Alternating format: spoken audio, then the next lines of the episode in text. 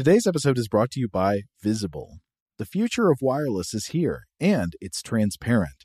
Switch to Visible, the wireless company that makes wireless visible. Get a one line plan with unlimited 5G data powered by Verizon, just $25 a month, every month, taxes and fees included.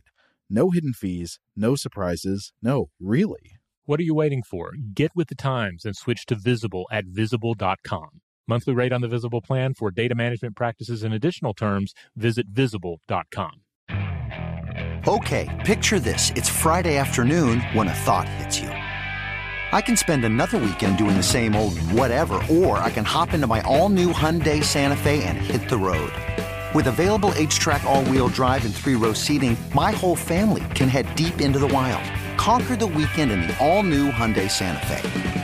Visit HyundaiUSA.com or call 562 for more details. Hyundai, there's joy in every journey. Today's episode is brought to you by Technically Speaking, an Intel podcast. When you think about the future, what kind of technology do you envision? Whatever the future holds, artificial intelligence will undoubtedly be at the heart of it all. Join Graham Class as he hosts season two of Technically Speaking, an Intel podcast, and hear from the minds transforming healthcare, retail, entertainment, personal computing, and more with the help of AI. Tune in every other Tuesday and explore the latest technology that's changing our world today and creating a more accessible tomorrow. Listen to Technically Speaking, an Intel podcast on the iHeartRadio app, Apple Podcasts, or wherever you get your podcasts. What's up? This your boy Lil Duval, and check out my podcast, Conversations with Unc, on the Black Effect Podcast Network. Each and every Tuesday, Conversations with Unc podcast feature casuals and in-depth talk about ebbs and flows of life and the pursuit of happiness. Unlike my work on stage, I tap into a more serious and sensitive side to give life advice and simply offer words of encouragement, yet remind folks to never forget to laugh. Every Tuesday, listen to Conversation with Unc, hosted by Lil Duval on the Black Effect Podcast Network, iHeartRadio app, or wherever you get your podcast presented by AT&T. Connecting changes everything.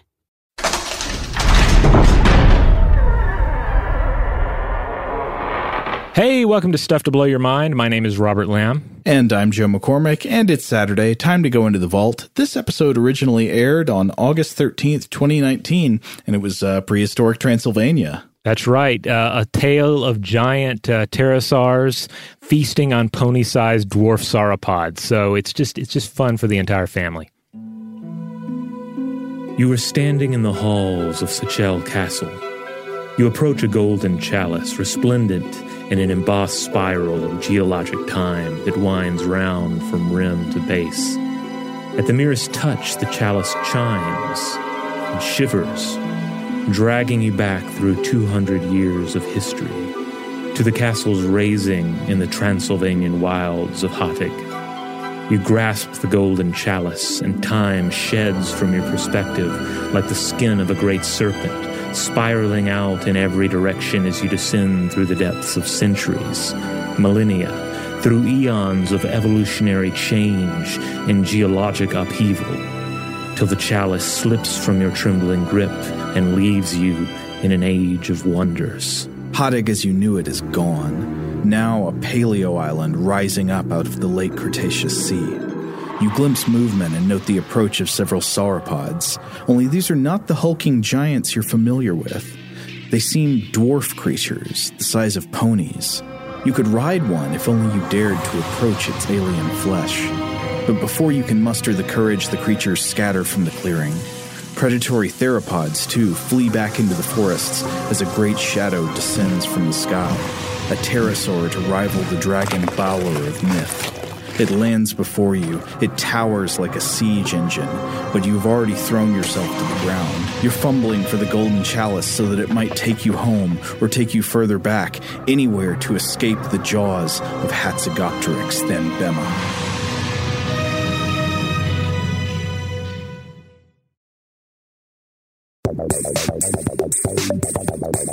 Welcome to Stuff to Blow Your Mind, a production of iHeartRadio's How Stuff Works.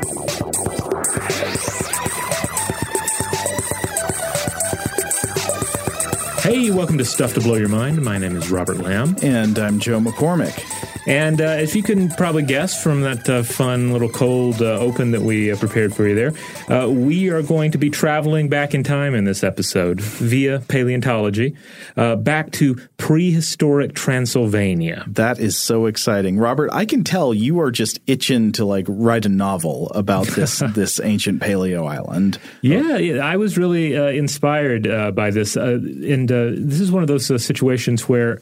I was inspired by reading a dinosaur book to my son. Uh-huh. Uh, there's a, a, a, book titled Atlas of Dinosaur Adventures by Emily Hawkins and illustrated by Lucy Leatherland and it has these wonderful, uh, you know, big two-page spreads that show uh, a different part of the world and an idea of what the you know, prehistoric life might have looked like. Mm-hmm. And they had a spread; they they cover every continent, and they had a spread for Hateg, uh, showing like what what prehistoric Transylvania, uh, what prehistoric Romania would have uh, con- might have consisted of. Uh-huh. And uh, I, I, have to admit, despite having you know covered sauropods on the show, and certainly we've talked about uh, gigantic pterosaurs quite recently, yeah. uh, I wasn't really familiar with this corner of the prehistoric world. It clearly it, set off uh, a little explosion in your mind. I can sense the energy coming off of you on the subject of Hateg. And I, I wanted to say that your opening reminded me of two different things. The poem Directive by Robert Frost, which is about going back in time, and it also involves a chalice. Oh, does uh, it? Yeah, I, it, huh. it, yeah. It talks about like I wonder like if I read it and forgot kind of about it, or if or if I just uh, you know came up with that idea you know via some connection to things that were inspired by what he wrote? Uh, you should look it up again. It's a great okay. poem directive. I mean uh, but it also it was like a cross between directive and a sound of thunder. Yes. Yeah yeah. And i was i guess i also was definitely thinking about um, the time machine. Uh-huh. Um, you know, who can escape um, uh, uh, Wells's time machine when considering the past at all? I mean, anytime you're thinking about dinosaurs, you can and, uh, and other prehistoric creatures uh, such as the pterosaurs, you can't help but imagine like traveling back and encountering them. That's the ultimate frame of reference, right? What if I was standing next to one? But this is the ultimate uh, real monster versus fictional monster crossover because because the, well, not to call dinosaurs monsters, but you know they're the they're one of the closest closest things to monster myths, oh, to yeah. dragon myths that you've got in the real world. So you've got like a, a, really interesting sort of dinosaur fossil site with with interesting biogeographical qualities that we will explore as we go on in the uh, in the rest of the episode. But it's right there in Transylvania, right? It's, yeah. it's vampire country. Indeed, and you know we will encounter uh, a fossil that has been dubbed Dracula. Oh boy, by the paleontologists covering it. Uh, how about those pony-sized sauropods? You didn't make that up, did you? No, no. That's all, that's one of one of like the really amazing things about um, about this particular scenario, and and ultimately about everything we're going to talk about in this episode is that is that we're looking at an example, uh, a prehistoric example of island dwarfism and island gigantism, also known as the the island factor or the island rule. And this is a concept we've talked about on the show before. Oh yeah, yeah. It's come up several times. It has to do with body size uh, in, in populations of animals that become isolated. It, well, really just that become isolated because it doesn't have to be on islands. Islands is just the easiest way for it to happen. Like another way it can happen are in these interesting ecosystems known as sky islands where, mm. um, I don't know if you've ever. Would this be like a, like essentially a plateau? It could be the, like that. Uh, one great example that I've been to is like in uh, Big Bend National Park in Texas. So you you have desert. And then in the middle of this, there are some mountains rising up. And as you go up the slopes of the mountains and in between them, at the higher altitudes, actually, the, the climate changes, right? Because at, at, higher altitudes, it almost kind of mimics higher latitudes. Mm. And so the types of plants you find change, the types of animals you find change. It goes from sort of desert to a weird kind of forest up, up in the higher parts of the mountains. And so this can function kind of like an island, right? Because there are creatures that can survive up in those mountain forests, but can't traverse the vast expanses of desert down below. Or if they do, it, it can be very dangerous. And they're you know might not make it to anywhere they could survive. So anyway, you know wherever you have uh, a case where species can survive in a very limited geographical range and they're cut off from the rest of the continental populations, you can have these cases of island gigantism or island dwarfism. Basically, smaller species tend to become larger and larger species tend to become smaller. And they're multiple reasons for this, but mainly it's that the smaller species tend to become larger because on islands there is a lack of predators that they would encounter on the mainland that would be a check on their, their growth. Meanwhile, larger species tend to become smaller, presumably because of a lack of energy resources that you would uh, find on the mainland. There's less to eat on the island, so it actually pays to have a smaller body that requires less food. A commonly cited example of this is like uh, the, the mammoths that were found on certain islands, like the gigantic Columbian mammoth evolved a, a dwarf variety on the Channel Islands off the coast of California. There mm-hmm. was also the uh, the Wrangel Island mammoths that were, the, I think, the last woolly mammoths on Earth that went extinct around 4,000 years ago were smaller than their continental varieties. And the basic idea with these examples is that they were able to to reach these islands mm-hmm. uh, when the, the water level was lower, mm-hmm. and then they end up trapped there essentially, and life goes on and evolution uh, continues. Right, life goes on, but there's less to eat. So mm-hmm. if you're trying to make a bigger body, you're more likely to starve to death. So the ones with genes for smaller bodies tend to be the ones that survive. And so obviously we think about, you know, examples of this in the recent past or in the modern world, but the same principles of evolution and, and energy and food dynamics would have been in place in the time of dinosaurs, right? Exactly. Uh, so you could run into exactly the same issue. And it seems like that's exactly what's going on in this ancient Transylvanian island called Hateg. Yes, 66 million years ago, this region was an island in the large body of water that uh, we we refer to now as the Tethys Sea, and this would have covered large parts of Europe up through the late Cretaceous period, and it would have uh, re- and it would have caused uh, th- this uh, resulting group of islands to essentially be a European archipelago. And uh, German-born paleontologist Hans Dieter Sues uh, describes it as a quote shallow epicontinental sea dotted with variously sized islands. Hmm. Uh, Sues is senior scientist and curator of vertebrate paleontology at the National Museum of Natural History uh, of the Smithsonian Institution, and uh, he even has a dinosaur named after him. Uh, so you know he's the real deal. It's a pachycephalosaur, right? Mm-hmm. Uh, Pachy- Pachycephalosaur uh, Hanssuesia. Hanssuesia. Hanssuesia. Yeah. Always a good sign in a paleontologist. The amount of honor is directly proportional to how hard it is to say. That's a little known fact. We, we should also note that you know, we're, we're talking a long time ago here. So it's not merely an issue, oh, Europe was flooded back then. Right. Um, it, eh, no, as uh, Sues points out in a 2010 paper titled An Unusual Dinosaur from the Late Cretaceous of Romania and the Island Rule, there was there was complex uh, t- uh, tectonic activity along the northern margin of the Western Tethys, and then there was volcanic activity that resulted uh, in these Cretaceous islands rising up. Mm-hmm. So, and, and, the largest of these uh, covered much of what we now know as the Iberian Peninsula and France, extending into Central Europe. Now, this particular island in the Tethys Sea, uh, uh, which is you know which corresponds to the modern region of uh, of Hateg, uh, Transylvania, this would have been roughly, I'm reading, uh, 80,000 square kilometers or 30,888 square miles.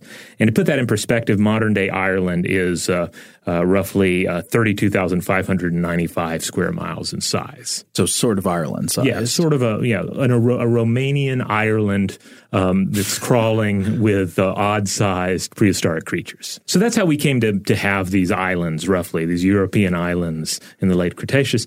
Uh, and, and and yeah, we ended up with various creatures stranded upon these islands, uh, and they were subject to evolutionary changes that we refer to uh, roughly as the island rule. Mm-hmm. So the Titanic sauropod is humbled to the size of a pony, and other creatures that we'll get to, you know, rise to much larger sizes.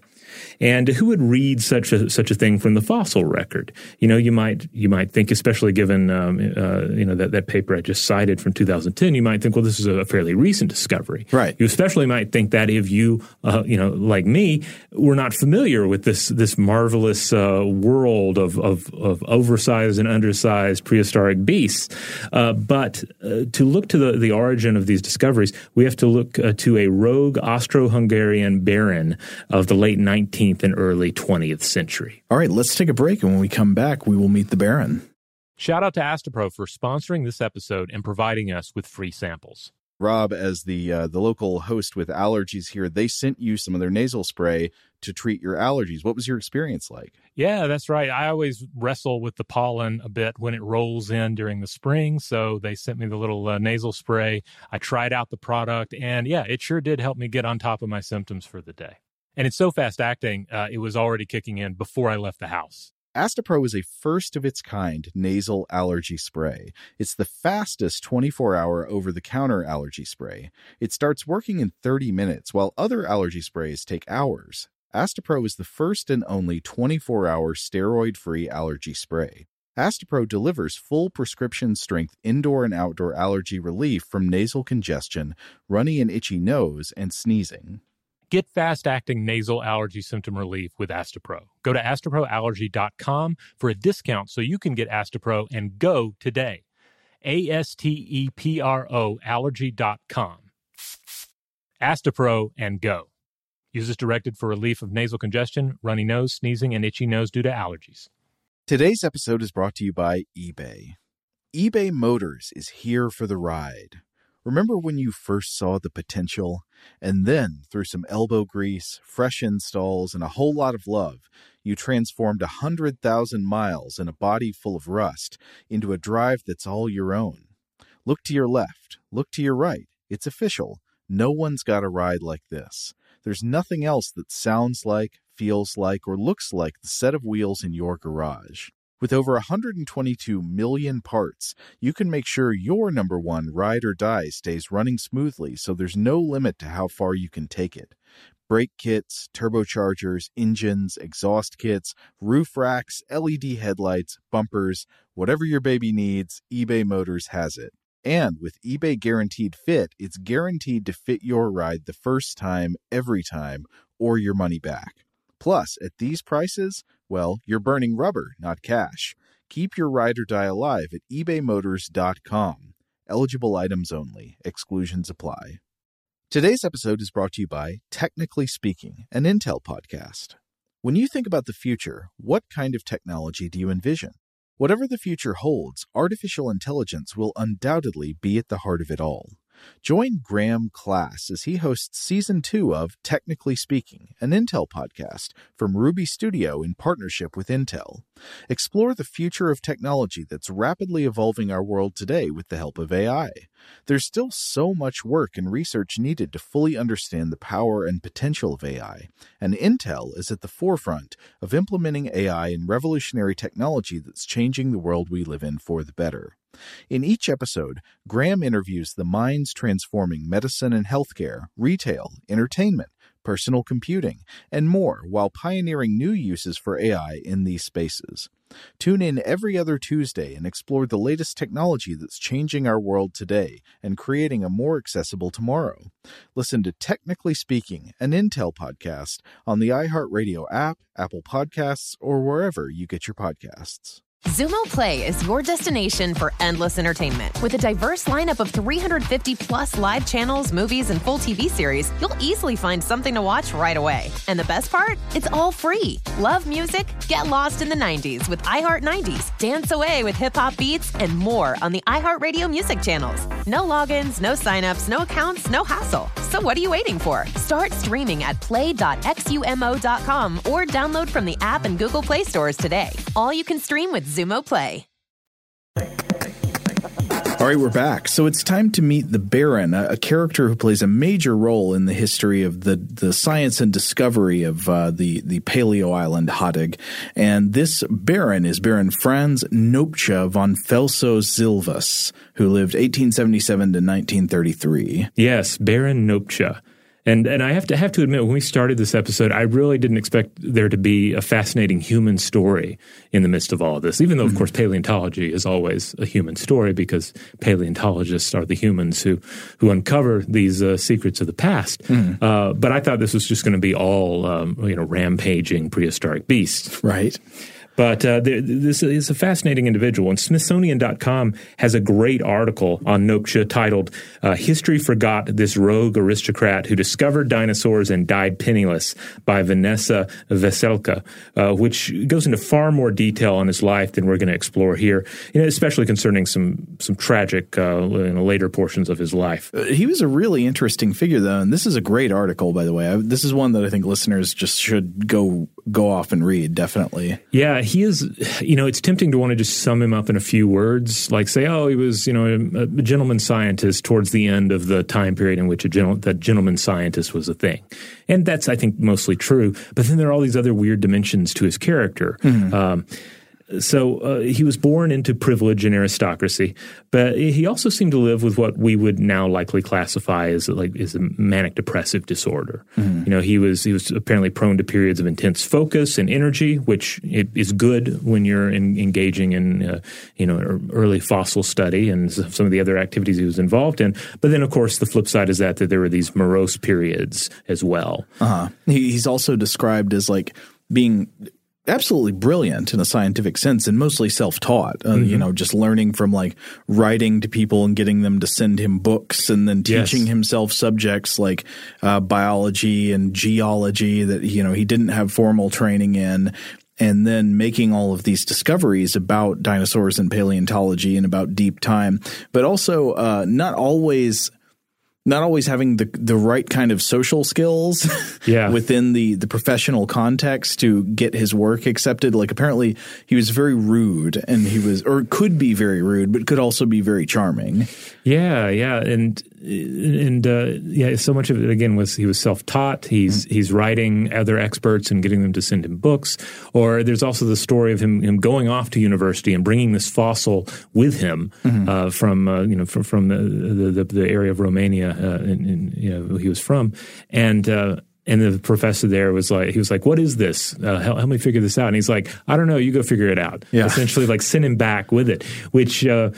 Uh, you know, which as the author points out of the Smithsonian piece, um, uh, you know, uh, Veselka says that's either like some great tutelage where the mm-hmm. professor mm-hmm. is like, oh, I'm going to grow this young mind by inspiring them to go uh, find the answer themselves, or it's like a really lazy or overworked professor who's like, I don't have time to help you, uh, you know, decipher this rock. Go do it yourself. Right. But do it himself, he did. Uh, yeah. and, uh, and so he's one of these remarkable, you know, accounts of, he's kind of like a self-made gentleman scientist uh, though obviously had had a, certain uh, uh, advantage on the situation by being born into the aristocracy. Well, yeah, that's a common thing you see in the history of science that that a lot of the great scientists of the 19th century say were were sort of aristocrat types, uh, and uh, obviously I don't think that's because aristocrats are better at science. It's because they had the resources and the leisure to mm-hmm. pursue to like to get into these pursuits. If you're a farmer working night and day, like you, you don't have the time and the money to go into the sciences.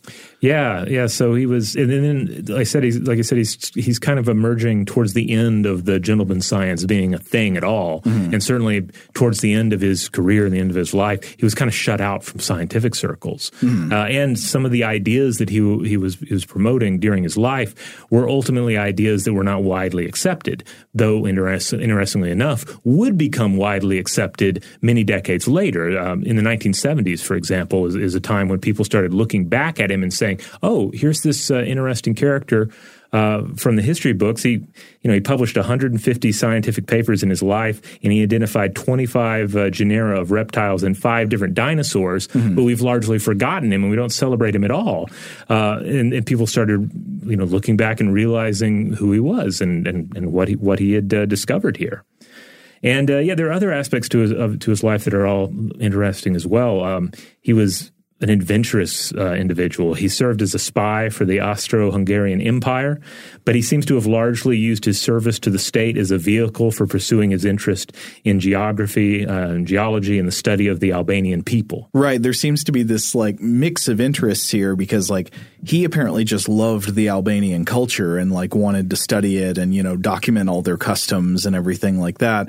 Uh, but the, the government that was funding his work basically wanted a sort of you know the, the, early 20th century equivalent of like a CIA fact book on a country. Right. Like yeah. They wanted intelligence that could be used in could maybe be used in warfare or something like that later on. So that's the money going into what he's doing. But he but he apparently was just in love with Albania and its people and and its culture. And at one point, even threw his name in the hat to potentially be a king. Oh yeah, like, there's there's that whole uh, storyline. Um, again, I encourage everyone to to read that uh, that article about him. But again, his uh, in his scientific pursuits, he was very much ahead of his time. Uh, for starters, the theory of continental drift is now widely, if not universally, accepted. But this was not the case during uh, Nopcsa's life. Yet he presented some of the most credible geologic evidence at the time for continental drift. And then, of course, when it came to fossils, this is where he made his arguably his greatest uh, impact. Mm-hmm. He discovered some some very curious fossils in the Hateg region, many of which were noticeable for being quite smaller than examples that were popping up elsewhere. And he argued that these were examples of, uh, of, of, the island rule in action, that the, the Hateg region was once an island in a prehistoric sea. Now, we'll get to the specific dinosaurs and prehistoric creatures in a little bit, uh, but just, just consider he found titanosaur sauropods the size of mere ponies, despite the fact that titanosaurs are the largest land animals uh, that we know to have ever existed, reaching sizes, of, you know, we're talking 121 feet or 37 meters long and, uh, and weights of somewhere in the neighborhood of, uh, of, of 76 tons. And yet he finds fossil evidence of these multiple, noticeably smaller uh, sauropods. And it just raised the question, well, what were they? So, well, I mean, the obvious thing is that they're juveniles, dummy, right? aren't they? Aren't they just baby sauropods? Yeah, that well, that was what critics argued that these were just juveniles, uh, and uh, and certainly one of the more alarming things about sauropods is that they do grow to such alarming size from relatively small eggs. Mm-hmm. I mean, it, sauropods are, are weird and strange creatures. Uh, you know that we're we're still you know figuring out all, you know all the uh, you know the answers to, to the mysteries of their biology, and so you know the, just the fact that you find some small ones, you know, it does seem like it could be it could be a, one possible explanation could be that well these were just the juveniles. Um, and, and this read doesn't seem to have completely fallen out of fashion. As recently as 2007, a paper in Historical Biology by Jean Le Loeuff argued that uh, that some Hateg sauropod fossils might suggest, quote, age class communities among sauropod populations. Oh, so this is like a gang of sauropod youths. Yes, exactly. Like a, yes, a street gang of, of youths. Uh, you know, and I, I, believe we've discussed uh, this sort of thing in terms of crocodilians and maybe Komodo dragons on the show in the past. Mm-hmm. The idea that some animals experience tremendous body size changes and therefore corresponding changes in diet and behavior and may be thought of as living in their own uh, uh, niche during different phases of their life, either alone or in groups. Yeah, different life phases, they're almost kind of like different animals. Yeah, so, you know, like a, a, small Komodo dragon is going to eat different food than a full-grown adult Komodo dragon, and the same might be the case with uh, with like a, a, juvenile sauropod versus, of course, a fully grown towering sauropod. Hmm. But according to Sues, subsequent bone studies have backed up the theory that we're seeing the effects of the island rule in the bones of these fun-sized sauropods. Basically, in uh, 2010, a team of paleontologists looked at the microstructure of the bones to determine age and growth patterns.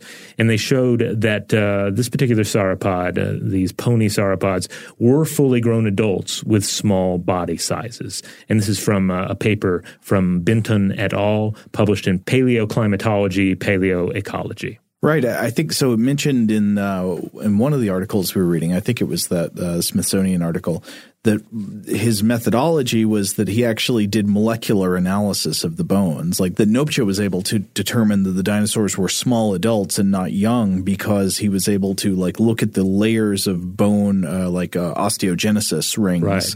within the within cross sections of these bones. Yeah, so or the fossils. I mean, yeah. So I mean, he was not just you know making a wild guess here. He was forming the best scientific hypothesis that he could uh, based on the material. And, and I have to say though, I, I guess guess it's just the idea of pony-sized sauropods mm-hmm. is just so attractive. I, I, I it's I, so Flintstones. It is, and it, there was like there was some movie growing up too. Was, I think it may have just been called The Last Dinosaur, uh-huh. or like maybe the dinosaur had a name, but I remember there being like a pony-sized sauropod, some sort of puppet that uh, that the, the actors interact with. Uh, I remember seeing that as a as a child, so this probably uh, you know brings back some of those memories. But then also, I mentioned when I was telling my son about this reading uh, to him from that uh, dinosaur book I mentioned earlier, you know, he was instantly in love with this idea of pony sized sauropods. Uh-huh. Because I guess the idea is if it is pony sized, you could ride it. You could walk up to the gentle sauropod and jump on its back and go for a, a wild ride through the late Cretaceous jungle. That's so good. I don't know if this is the same last dinosaur you were thinking of. I, I just I was trying to call something out of the deep childhood memory, and it is a uh, it is a dinosaur from an animated series. I think it was like French or something called Denver, the last dinosaur. And it is a, he's like a hip skateboarding, sunglasses wearing dinosaur oh. with a kind of, with, with a head feature that looks like a mohawk. And I can't tell if he's supposed to be a sauropod or a theropod. It seems n- unclear. No, I don't think I've seen that one. Uh, this would have been some uh, live action uh, fare that I'm thinking of. Okay, like a like a VHS rental for sure. Well, maybe after we get out of the studio today, we can go watch some Denver: The Last Dinosaur and see how it does. All right. Well, we're going to take a, another break, but when we come back, we'll discuss some of the specific prehistoric creatures that we uh, we we have thus far encountered in Hateg. Today's episode is brought to you by eBay. eBay Motors is here for the ride. Remember when you first saw the potential? And then, through some elbow grease, fresh installs, and a whole lot of love, you transformed a 100,000 miles and a body full of rust into a drive that's all your own. Look to your left, look to your right. It's official. No one's got a ride like this. There's nothing else that sounds like, feels like, or looks like the set of wheels in your garage. With over 122 million parts, you can make sure your number one ride or die stays running smoothly so there's no limit to how far you can take it. Brake kits, turbochargers, engines, exhaust kits, roof racks, LED headlights, bumpers, whatever your baby needs, eBay Motors has it. And with eBay Guaranteed Fit, it's guaranteed to fit your ride the first time, every time, or your money back. Plus, at these prices, well, you're burning rubber, not cash. Keep your ride or die alive at ebaymotors.com. Eligible items only, exclusions apply. Today's episode is brought to you by Technically Speaking, an Intel podcast. When you think about the future, what kind of technology do you envision? Whatever the future holds, artificial intelligence will undoubtedly be at the heart of it all. Join Graham Class as he hosts season two of Technically Speaking, an Intel podcast from Ruby Studio in partnership with Intel. Explore the future of technology that's rapidly evolving our world today with the help of AI. There's still so much work and research needed to fully understand the power and potential of AI, and Intel is at the forefront of implementing AI in revolutionary technology that's changing the world we live in for the better. In each episode, Graham interviews the minds transforming medicine and healthcare, retail, entertainment, personal computing, and more while pioneering new uses for AI in these spaces.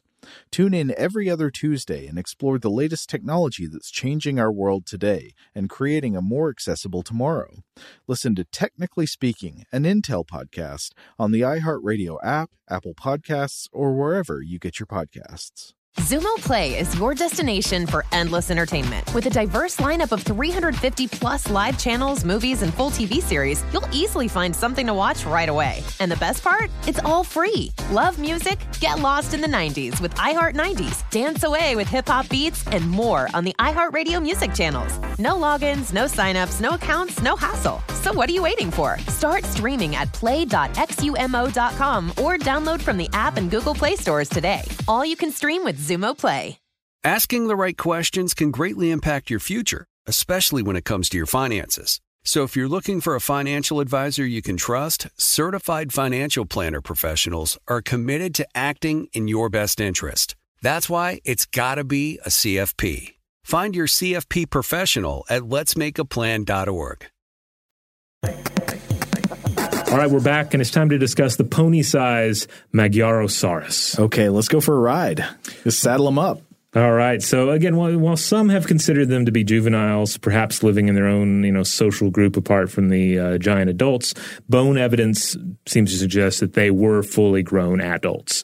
And this would be you know probably be perhaps one of nature's most impressive displays of the island effect, humbling even the mighty Titanosaur into a form you know more befitting of this uh, late Cretaceous Ireland-sized uh, uh island in what is now known as Romania. Uh-huh. So sauropods in general, uh, again, are just strange and mysterious creatures. Perhaps some of the strangest creatures ever to walk the earth. I mean, they they push the boundaries of what's possible in a terrestrial organism, like what's sustainable, what's even you know morphologically possible. Uh-huh. And, uh, you know, and if these little guys are, are just a, ripple in an already amazing glimpse of uh, the prehistoric past, I mean, we've been seeing sauropods our entire lives, right? I mean, we see them in, yeah. in cartoons, in toys, and you kind of take them for granted, right? There's just uh. this thing that Fred Flintstone slides down the neck of, or the tail of, I can't remember, uh, at the, at the end of his workday.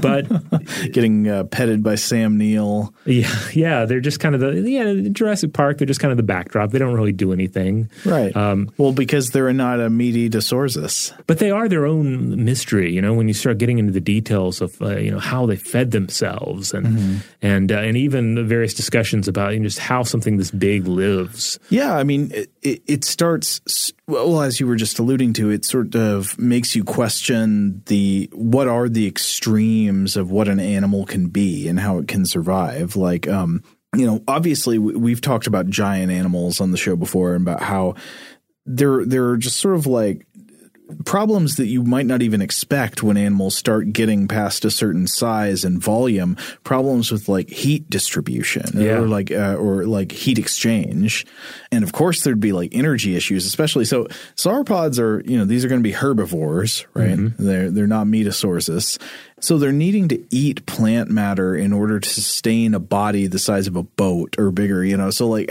you just start to wonder like how could they possibly eat enough to survive? How could they do it? Yeah, it feels like biology just out of control to a certain extent. Yeah. And uh, and, and in a sense you, I guess you could look at it like that. You know, like here is a form that is totally unsustainable if anything drastic happens to the environment. Mm-hmm. And of course, drastic things did happen to the environment. Right. Uh, and these were these were not certainly not the forms to survive uh, the late Cretaceous extinction event. But uh, yeah, I would love to come back and do perhaps a whole episode on sauropods in the future, or bring on uh, you know a guest, an expert who can talk to us about uh, the weird mysteries of sauropod life. Totally. Now, right at the beginning of the episode, we mentioned a a, uh, a pterosaur called Hatzegopteryx. I uh, know this one caught your fancy, Robert. So, w- what's the deal with Hatzegopteryx? All right, so we've we've talked about uh, the flying pterosaurs on the show before, the prehistoric flying reptiles that took to the air on a membrane of flesh that stretched between their ankles and their greatly elongated fourth finger. So creepy to see the skeletons and realize that the wing is a finger. Yeah. because it's a it's a distinctly different wing arrangement compared to the vertebrate flight of birds and bats. Mm-hmm. Uh, closer to bats, it seems like closer to bats, yeah. yeah. but still, you know, very much its own thing. And of course, we've recently discussed the mighty uh, Quetzalcoatlus, the, uh, the this uh, this godlike giant uh, pterosaur that uh, was found in the late Cretaceous, but in North America, and we often speak of it as being uh, perhaps the largest creature to ever fly. Mm-hmm. Uh, if indeed it truly did fly, and and most paleontologists seem to think that it did, but there is some disagreement there. we'll get into an example of that. Uh-huh. But it, you know, it, it's it's ultimately only one of the the sky lords of old uh, because we had certainly had uh, had Q, the winged serpent, but we also had uh, Hatzegopteryx. Both are of the same family Azhdarchidae, so named for the Persian dragon Azhdaha. So Hatzegopteryx was a, a pterosaur, a winged reptile that, when it was standing on the ground, uh, would have been as tall as a giraffe. Yeah, and that's that's on. We're not talking like reared up on its hind legs exactly, though its morphology is is very distinct. We we have a, an image of this creature, an, an artistic rendering that you'll find on uh, on our homepage at stufftoblowyourmind.com. But as it's uh, you know it's, it's standing there on its hind legs and on its its wings, it would have been as tall as a giraffe with this enormous head. And if it were to actually spread its wings, it would have a, wingspan of roughly 36 feet. It had this broad skull, uh, and and you look at examples of, of the skull, or at least uh, ideas of what the full skull would have looked like, and it, it, almost looks too big to fly. But apparently, it was made flyable by uh, a polystyrene-like structure that gave it tremendous strength, but also lightness. Yeah, this is a thing you see with birds and you see with pterosaurs because their bones have to be very light in order to fly. So they often have a kind of hollow or uh, low density structure. Now, one of the really cool and ultimately um, you know, nightmarish things about uh, Hatzegopteryx and and other uh, and, and, its you know large pterosaur kin is that regardless of their flying ability, to whatever extent they you know were or were not capable of flying, their fossils suggested they were rather adept at moving about on all fours on the ground. and not, not only just moving about, but hunting their prey in this fashion. So, you know, great folded living cargo planes that tower over the dwarf herds of, of sauropods, scooping them up in their powerful jaws and gobbling them down. Uh, that's that's ultimately the the vision that we're left with. It's astounding to imagine this thing that this form that has evolved to take to the air and then returned a giant to to the earth and then ruling over these uh, these diminished uh, sauropods. Yeah, it's not really similar to what you see with birds, for example, because birds don't crawl with their wings. Right. When birds move around on the ground, they tend to they walk on two feet. They're more like the theropod uh, dinosaur design. They walk on the two feet and they got their wings folded up. These are more like sometimes you can see bats crawl this way, where they've got the they've got the winged hands that are part of the wings, but they still use them to crawl quadrupedally. And so when you see representations of this, I've seen it animated the way mm-hmm. these giant pterosaurs would crawl. It looks messed up. It, it's really scary. Yeah, I think bats are probably the the, the best uh, you know contemporary uh, comparison. Uh, particularly, there is a, a type of of um, of bat that you'll find in New Zealand, uh, the the Mystacinidae bats, and they spend much of their time on the ground. They're they're certainly capable of flight, but they they crawl around a lot of the time. Uh, so they have they, their claws have extra projections that aid in digging around in the dirt and uh, and, and, climbing uh, on, on on the sides of trees. Mm-hmm. And their wings fold back in a unique way, so they're you know it's more streamlined. So when it's in in ground mode, it uh, it really looks more like some manner of rodent uh, in a sense. I mean, it's still clearly a bat, but uh, but it does seem like this is, you're seeing a similar situation where this this this winged form has taken back to the earth, and uh, due to uh, uh, you know the the particular you know relaxation of the the predatory pressure in its environment, is able to sort of become you know a big deal on the ground again. Oh, okay. So Hatzegopteryx, big on the ground. Big on the ground, a big deal on the ground. I, I guess that's one of the things that's just that's just so um, you know topsy turvy about the scenario, right? Is that again the small sauropods and the giant winged creature that doesn't necessarily have to fly anymore, mm-hmm. that, that can just uh, you know roam about on all fours and gobble up uh, st- uh, you know whatever it pleases, uh-huh. with virtually no predators, and that's that's key too to uh, figuring out why Hatzegopteryx was so big. It would have had no predators and an abundance of food. And here's the thing, perhaps even larger food than they would have found elsewhere because they have the, this enormous meal. You know, they're, they're probably not eating a sauropod uh, in uh, other scenarios, but here. Well, no, of course not. I mean, unless they're maybe scavenging or something. Right, yeah. But, yeah. But, but, but here, suddenly the sauropods are smaller, uh, perhaps even bite size or fun size, if you uh-huh. will. And so they grew large and dominant, uh, lords of earth and sky, in keeping with the, the Mahars of Edgar Rice Burroughs' fiction. These were the, uh, the, the sort of pterosaur like creatures that ruled over one of his fictional worlds fattened on sauroponies. Yes. uh, there is even one particularly large uh, fossil that they uh, found in Hateg uh, that they actually dubbed Dracula, and this was in, uh, in in 2009. And they found fragments of an even larger specimen, or at least a, a specimen with a far larger lower jaw, uh, in 2018. Michael Habib, an expert on pterosaurs at the University of Southern California, told NationalGeographic.com in 2018 that he believed that this latest specimen was this latest specimen especially was probably too large to fly. Uh, that it may have flown when it was younger, but then it basically reaches the point where it's it's large enough and it doesn't have to anymore. Mm-hmm. Which is interesting because we're kind of coming back to this idea of a creature growing and its sort of mode of um, of operations, its uh, its diet changing. So you could have a creature here that you know when it's young, it's still flying from place to place, but then once it reaches a, a significant size, it has no need to fly anymore. Maybe has limited ability to even uh, achieve powered flight uh, anymore. Mm-hmm. Uh, but it's not an issue because it's a, a towering pterosaur monster that eats all the uh, the dwarf uh, sauropod babies that it wants. And then Michael Michael Habib he compares this to the elephant birds of Madagascar, uh, which were which went extinct roughly a thousand years ago, but were a large flightless bird that thrived in that part of the world, cut off from the rest of Africa. Big death ostrich. Yeah, but uh, there are a few other examples worth touching on here. Uh, for instance, there's uh, uh. This was a, a hadrosaur or a duck-billed dino. Um, another variety I'd love to come back to and discuss in detail on the show because they're so alien and also in some ways a great example of kind of peak dinosaur prior to the late Cretaceous extinction event. Mm-hmm. Uh, but this particular specimen in in Hateg was uh, was smaller than a modern crocodile, so roughly like five meters long or so. Um, and and this was uh, and, and, this was one that would have seemed uh, almost mountable to a human if you were standing next to it, mm-hmm. or at least while, while this um, hadrosaur was on all fours.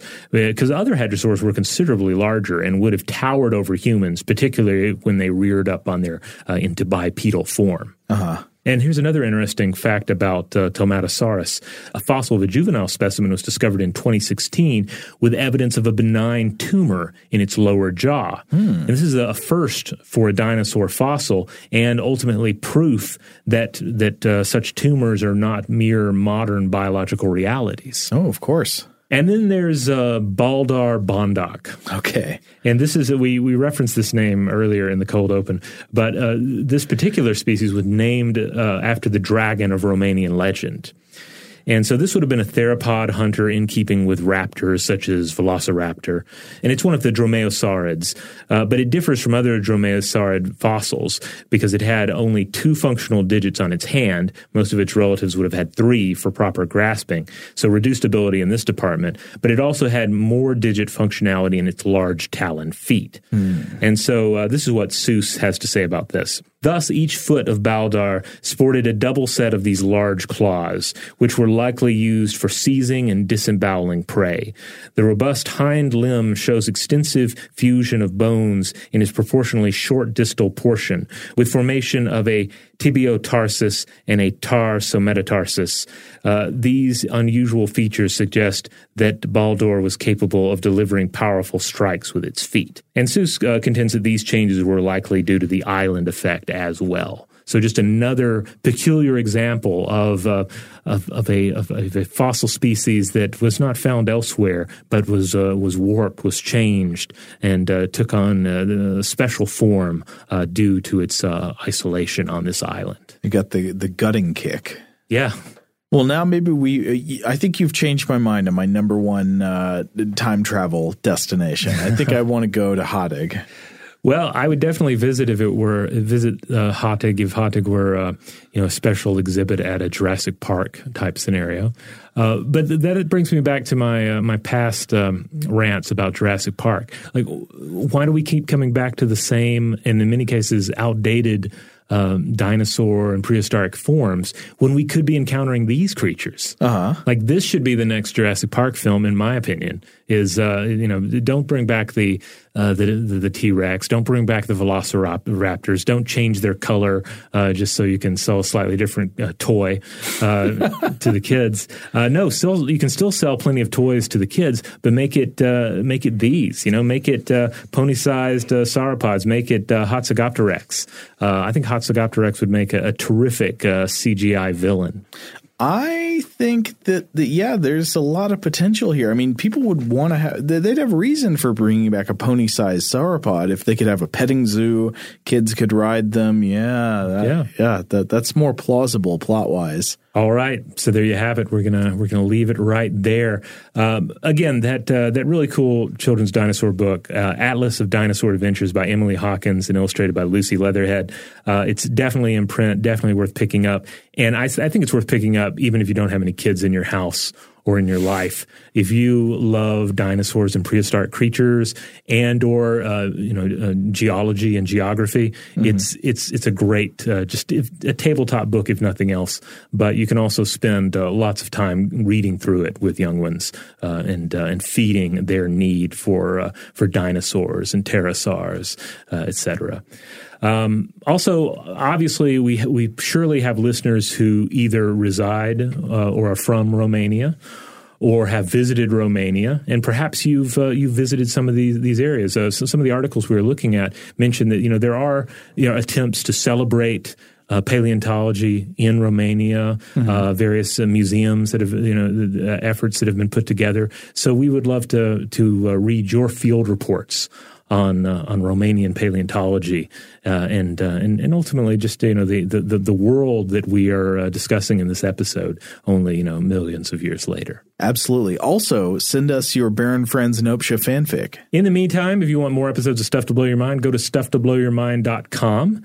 And if you want to support the show, the best thing you can do is to rate and review wherever you have the power to do so, but also make sure you have subscribed. And hey, we have another podcast titled Invention, and mm. I think you should give that a shot. You should subscribe to that as well. And you might be thinking, oh, I don't know, Robert and Joe, I really like these trippier episodes, these weirder episodes that you put together. I don't know how trippy and weird technology is.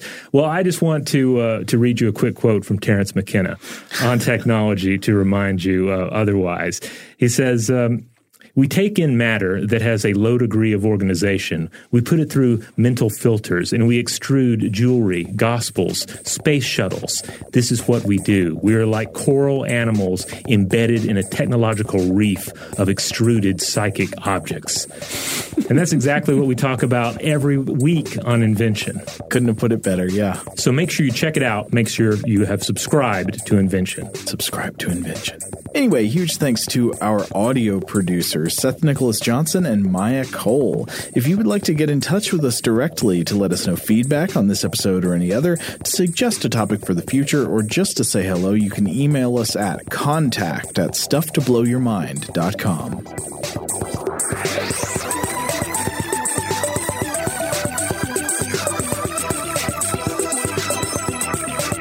Blow Your Mind is a production of iHeartRadio's How Stuff Works. For more podcasts from iHeartRadio, visit the iHeartRadio app, Apple Podcasts, or wherever you listen to your favorite shows.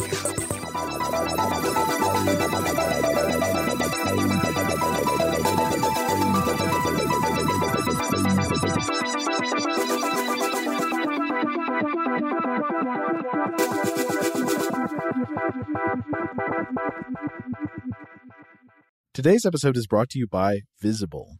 The future of wireless is here, and it's transparent.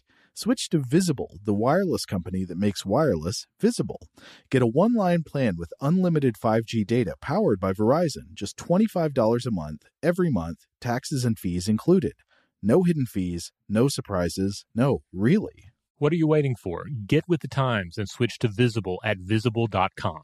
Monthly rate on the Visible plan for data management practices and additional terms, visit visible.com. Xumo Play is your destination for endless entertainment. With a diverse lineup of 350 plus live channels, movies, and full TV series, you'll easily find something to watch right away. And the best part? It's all free. Love music? Get lost in the 90s with iHeart 90s, dance away with hip hop beats, and more on the iHeartRadio music channels. No logins, no signups, no accounts, no hassle. So what are you waiting for? Start streaming at play.xumo.com or download from the app and Google Play stores today. All you can stream with Xumo Play. This is Malcolm Gladwell from Revisionist History. eBay Motors is here for the ride. With some elbow grease, fresh installs, and a whole lot of love, you transformed 100,000 miles and a body full of rust into a drive that's all your own. Brake kits, LED headlights, whatever you need, eBay Motors has it. And with eBay Guaranteed Fit, it's guaranteed to fit your ride the first time, every time, or your money back.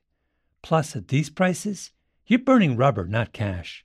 Keep your ride or die alive at ebaymotors.com. Eligible items only, Exclusions apply. Asking the right questions can greatly impact your future, especially when it comes to your finances. So if you're looking for a financial advisor you can trust, certified financial planner professionals are committed to acting in your best interest. That's why it's got to be a CFP. Find your CFP professional at letsmakeaplan.org.